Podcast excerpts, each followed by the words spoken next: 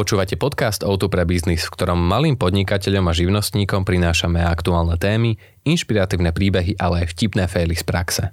Moje meno je Marek a budem vašim dnešným sprievodcom. Všetky doterajšie epizódy, odborné články, ale aj celé rozhovory je možné nájsť na stránke soda.auto.sk lomka biznis. Tento diel vznikol v spolupráci so značkou Xiaomi. Úskalia daňového priznania sme spoločne objavovali už v predchádzajúcich dieloch. Ani zďaleka to však nebolo všetko. Dane totiž netreba len podať a zaplatiť. Dôležité je nerobiť popri tom zbytočné chyby, ktoré stoja peniaze. Žiaľ, tie vaše. S odborníčkou sa tentokrát porozprávame aj o tom, ako ľahko vyfasujete pokutu, aj keď ste daňové priznanie podali správne a výšku dane zaplatili. Jednému klientovi sa stalo, že zle označil platbu, prišla mu z daňového úradu pokuta. Majiteľia penziónu Uhánky nám prezradia aj to, že Veľmi veľa ľudí si myslí takto, že idem otvoriť penzión, lebo aha, variť viem a upratovať tiež. Aktuálna téma, z ktorej mnohých striasa a nie je to od zrušenia. Videli ste už portál finančnej správy? Pokiaľ nie, urobte to čo najskôr. Dajte si niečo na upokojenie a radšej si sadnite. Dominika vysvetlí prečo.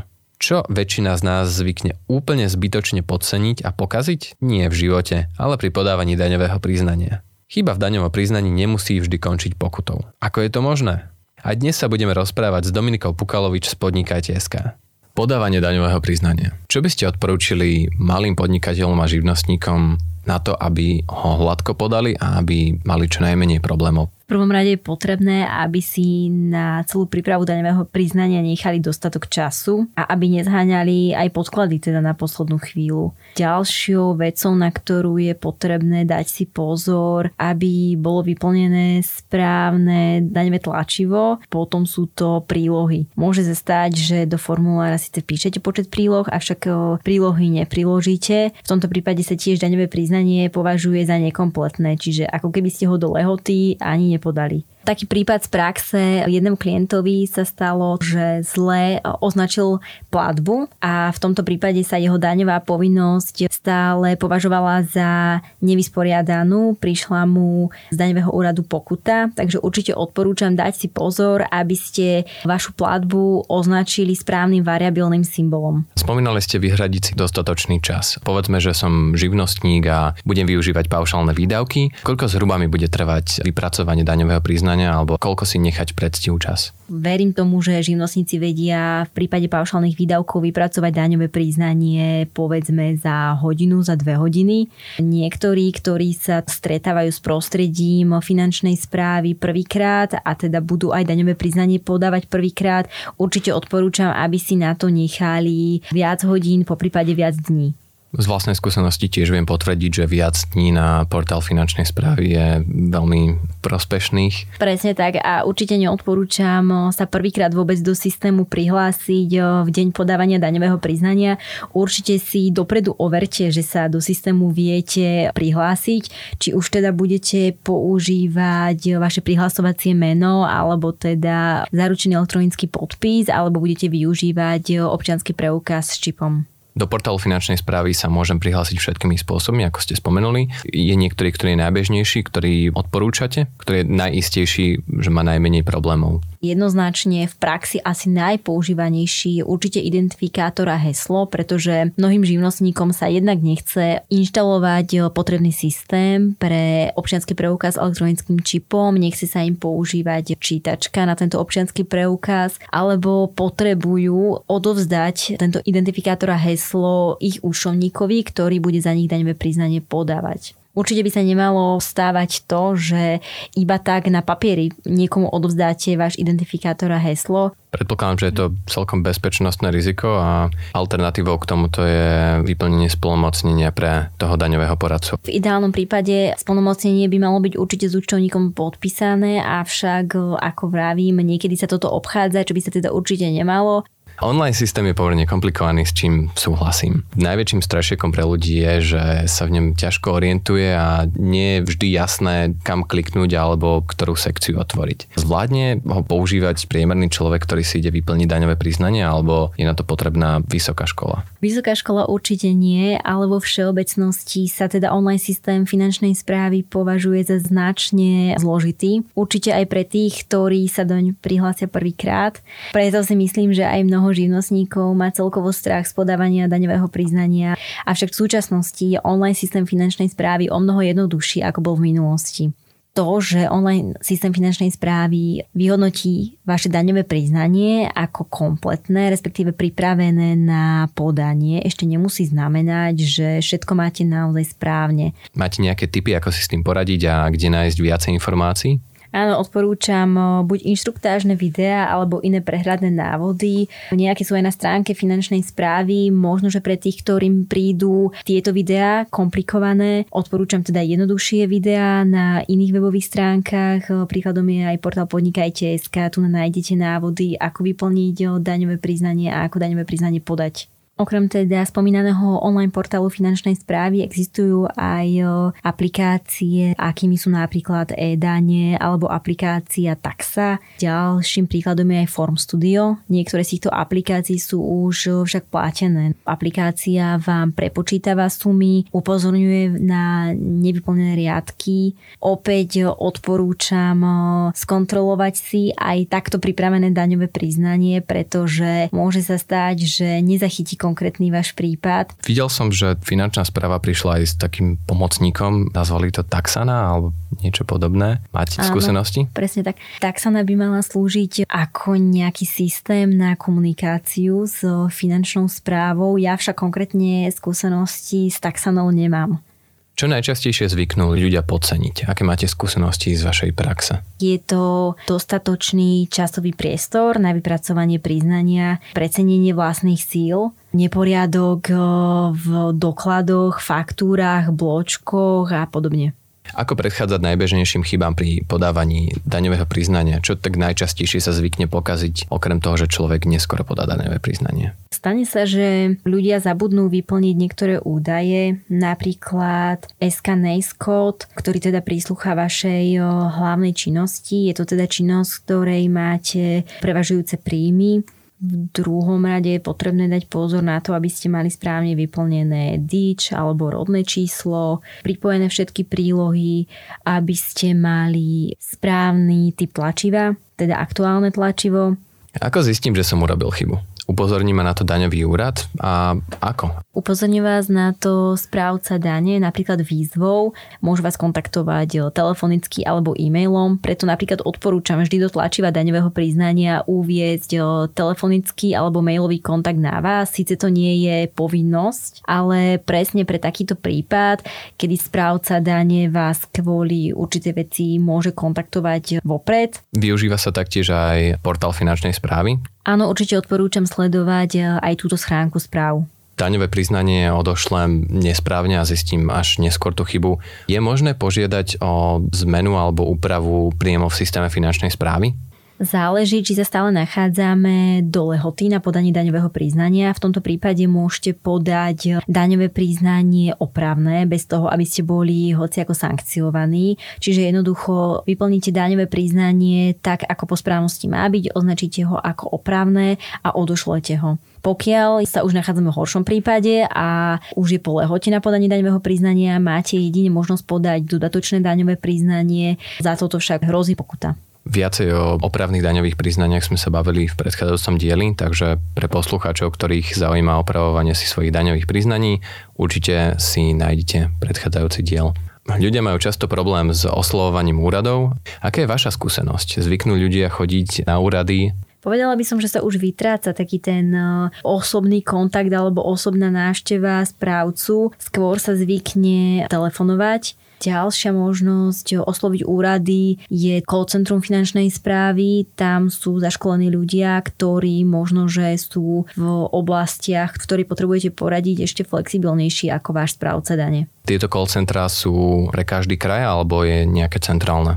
Call centra sú všeobecné, teda pre všetky kraje. Ďalej sa viete cez call centrum dostať do konkrétnych oblastí, či už potrebujete pomôcť pri daní z príjmov, alebo dane z pridanej hodnoty, alebo miestných daní. Tam teda už viete navoliť konkrétneho pracovníka, ktorý je zaškolený len k určitej oblasti a ten vám pomôže. Mali ste nejakú veľmi pozitívnu alebo veľmi negatívnu skúsenosť? Určite áno. Narazila som mnohokrát na veľmi dobre zaškolených ľudí, ktorí boli ochotní poradiť, avšak stal sa mi aj taký prípad, kedy ma vlastne odbili tým, že túto vec mi nevedia povedať a musím podať písomný dopyt. A konkrétne jeden takýto dopyt som podávala pred 8 mesiacmi a vlastne stále čakám na odpoveď. Takže uvidíme, kedy príde. Skúšali ste medzi tým volať na call centrum, že či náhodou to nezistili medzi tým? Áno, áno, vlastne pre tento finančný dopyt vám oni priradia konkrétne číslo, čiže tento dopyt už môžete zháňať pod týmto číslom a keď som chcela sa informovať o stave tohto dopytu, tak som si musela podať druhý dopyt, ktorý teda sa mi uložil pod ďalším číslom.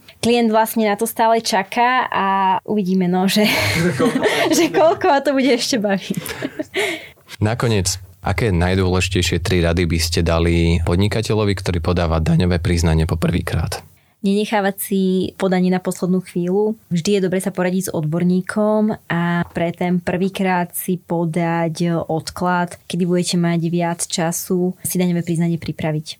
Počuli ste Dominiku, viete čo treba aj čo netreba robiť. Nám už nezostáva nič iné, ako vám držať palce pri podávaní daňového priznania. Posledná šanca, ako to nezbabrať, je s podrobným videonávodom, ktorý nájdete na stránke soda.outu.sk lomka biznis. Vypustíte paru. Od témy daňového priznania si na chvíľu oddychneme a už v ďalšom podcaste ho vymeníme za rozhovor, v ktorom sa dozviete, ako aj startup dokáže rozvíriť hladinu a prísť dokonca s obrovskou vlnou. Tento diel podcastu vznikol vďaka Xiaomi, ktorý ponúka kvalitné zariadenia pre podnikateľov za fair ceny. Z ich súčasnej ponuky ma najviac zaujal nový Xiaomi Mi Note 10. Má obrovský, skoro 6,5 palcový displej. Na ňom vyplním trebárs aj daňové priznanie alebo excelovské tabuľky s obratmi. Možno si pozriem film, keď cestujem, alebo spomínaný videonávod na daňové priznanie.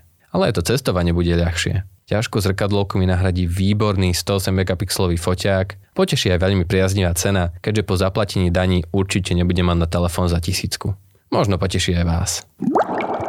Príbehy a názory rodiny Hrybikovcov, ktorá vlastní penzión u Hanky v Telgarte, je radosť počúvať. O podnikaní rozprávajú triezvo a s neuveriteľným nadhľadom, čo ste mohli počuť v predošlých podcastoch. Keď robíte 30 rokov svoju prácu poctivo, dáte šancu mladej generácii a biznis robíte od srdca, milionári z vás možno nebudú. Dozviete sa, prečo je to tak. Čo by ste odporúčali pri tých začiatkoch podnikateľom, ktorí chcú mať svoj rodinný penzión alebo svoju malú reštauráciu? Také tie vaše rady z tých 40 ročných skúseností, ktoré už máte v tomto biznise, čo by ste im dali? Prvá rada je, musí byť majiteľ dušou toho podniku. nemôže si povedať, že ja tak ja si zamestnám tam personál a ten mi bude robiť. Ten majiteľ, ak chce, aby to dobre išlo, tak musí tam byť od rána do večera, musí sa starať, musí strážiť a musí koncipovať prácu tak, aby bola efektívna. Lebo samozrejme, že každý sa snaží nejako uhnúť alebo polaviť. No, polaviť a treba dohliadať na všetko, na porcie, na to. Čiže prvé je to, že byť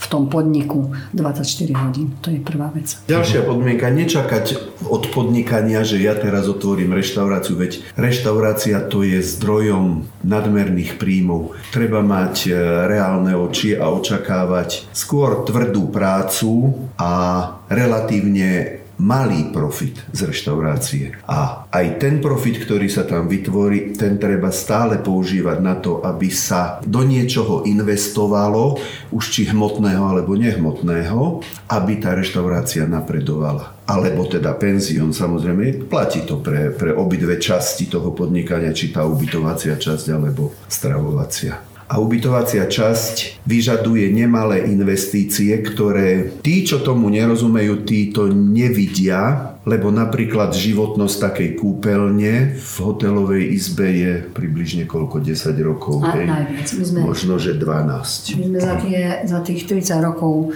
niektoré kúpeľne vymenili trikrát, trikrát. tretíkrát. Takže teraz máme všetky nové, ale zase to je... Na chvíľu. Na chvíľku. Zase očakávame, že budeme musieť, alebo budeme chcieť. Nemuseli by sme, ale ide o to, že keď sa pozriete v tej izbe očami zákazníka, nie nás, ktorí sme to robili, ale musíte sa pozerať očami zákazníka a pozerať sa, že v tej izbe ešte asi nikto nespal. Hej, keď príde ten zákaz, tak si to musí uvedomiť. Takže toto a pritom, ak si chce niekto otvárať penzión, lôžkovú časť a aj kuchyňu, tak nedať sa ovplyvniť tými modnými trendami alebo tými, že toto máš veľmi dobre, ja ti to naprogramuje, bude to stať toľko a toľko. Treba sa tam postaviť a treba mať trošku vedomosti o tom, že ako taká kuchyňa funguje. Myslím si, že ľudia, ktorí nikdy nerobili v takomto podniku alebo v takom biznise, tak by nemali hneď otvárať si penzión, alebo, ale mali by ísť niekde na stáž. To je strašne dôležité. Poznáme. Lebo vidíme veľmi veľa ľudí, alebo poznáme veľa ľudí, ktorí si mysleli, že takto je to dobre, ale nie. Tie izby musia byť dostatočne veľké. Nesmú byť také, že tak to tam sprácem dve postele. Nie, to musí mať nejaký komfort. Poznáme pár prípadov toho, že ľudia, ktorí nemali skúsenosti s kuchyňou, ju zriadili. Mali povedzme aj dosť prostriedkov na to, aby nakúpili technológiu a urobili to tak, že potom s tou drahou kuchyňou sa celý čas trápia, lebo ona je neergonomicky, neprakticky, nefunkčne zariadená. A práve to je to, že kuchyňu by mal zriadovať ten človek, ktorý už varil. Má tie priamo praktické skúsenosti z kuchyne. Veľmi veľa ľudí si myslí takto, že idem otvoriť penzión, lebo aha, variť viem, a upratovať tiež. Ale to je milná predstava. Tam treba mať niečo, vedieť, že ako to ide. A čo sú také najčastejšie chyby, ktoré vidíte, keď cestujete? Alebo čo ste aj vy sami urobili v tých začiatkoch a z čoho ste sa poučili potom v ďalších rokoch? V tom e, ubytovaní to, že niekedy sme rekonštruovali v časovom strese. Urobili sme to dobre, ale nie na 10 rokov, iba na 7. Takže boli také kúpeľne, ktoré sme potom hneď museli prerobiť. Treba si povedať, že svet sa neleje do gule a že počkáme, nebudeme to v tomto jarnom období rekonštruovať, ale počkáme si na to jesene, kedy je od toho 1. novembra do 24. decembra dosť času, takže netreba robiť s horúcou hlavou, že idem to rýchlo, rýchlo, rýchlo, lebo to sú tie zlé rozhodnutia. Tomto sme urobili nejaké chyby. No niekedy aj ten styk s hosťom, niekedy je človek nervózny, tak sme aj vybehli a to netreba. Treba akože platiť to, čo sa hovorí, že klient má vždy pravdu a keď nemá pravdu, tak má pravdu. To treba byť veľmi silný, aby to človek vždy a za každej situácie vedel dodržať. To, to sa temer nikomu nepodarí, pretože, pretože tak veľa druhov tých hostí. Ja si myslím, že jednu veľmi veľkú chybu, ktorú moji rodičia robili e, ešte predtým, ako som prišla, že mali taký veľký dopyt a tak veľa hostí, že nemali čas zvýšiť ceny. A teda tá cenotvorba je veľmi, veľmi dôležitá.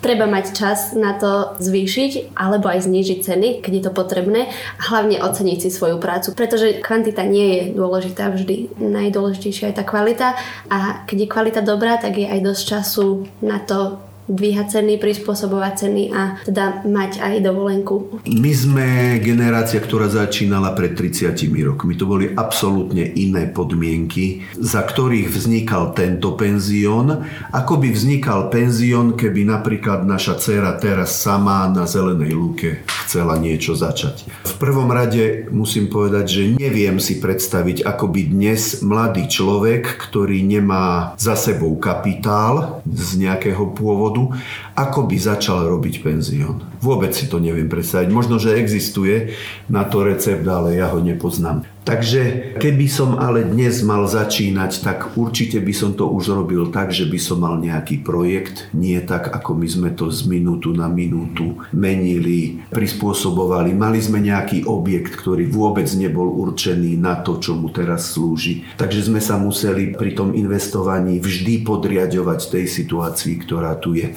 Dnes by som to riešil v tom zmysle, že dal by som urobiť projekt, dal by som ho posúdiť tomu, tomu, tomu ktorý je v praxi.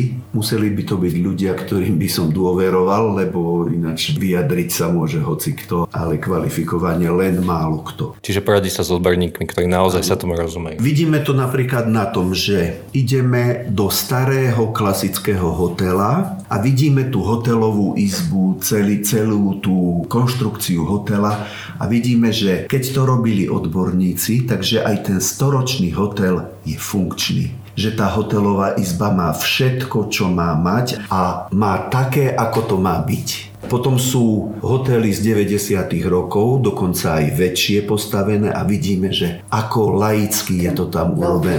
Projektované, prevedené, remeselne mm. prevedené a tak mm. ďalej. Vždy, keď sme v Grand Hoteli v Lomnici, nie, to mm. hovoríme, že malá závisť voči tým, ktorí majú takýto hotel, lebo to je hotel. Ak vás príbeh Stelgartu zaujal, navštívte stránku soda.auto.sk lomka biznis, kde nájdete nielen celý rozhovor, ale aj kopec dobrého čítania o podnikaní.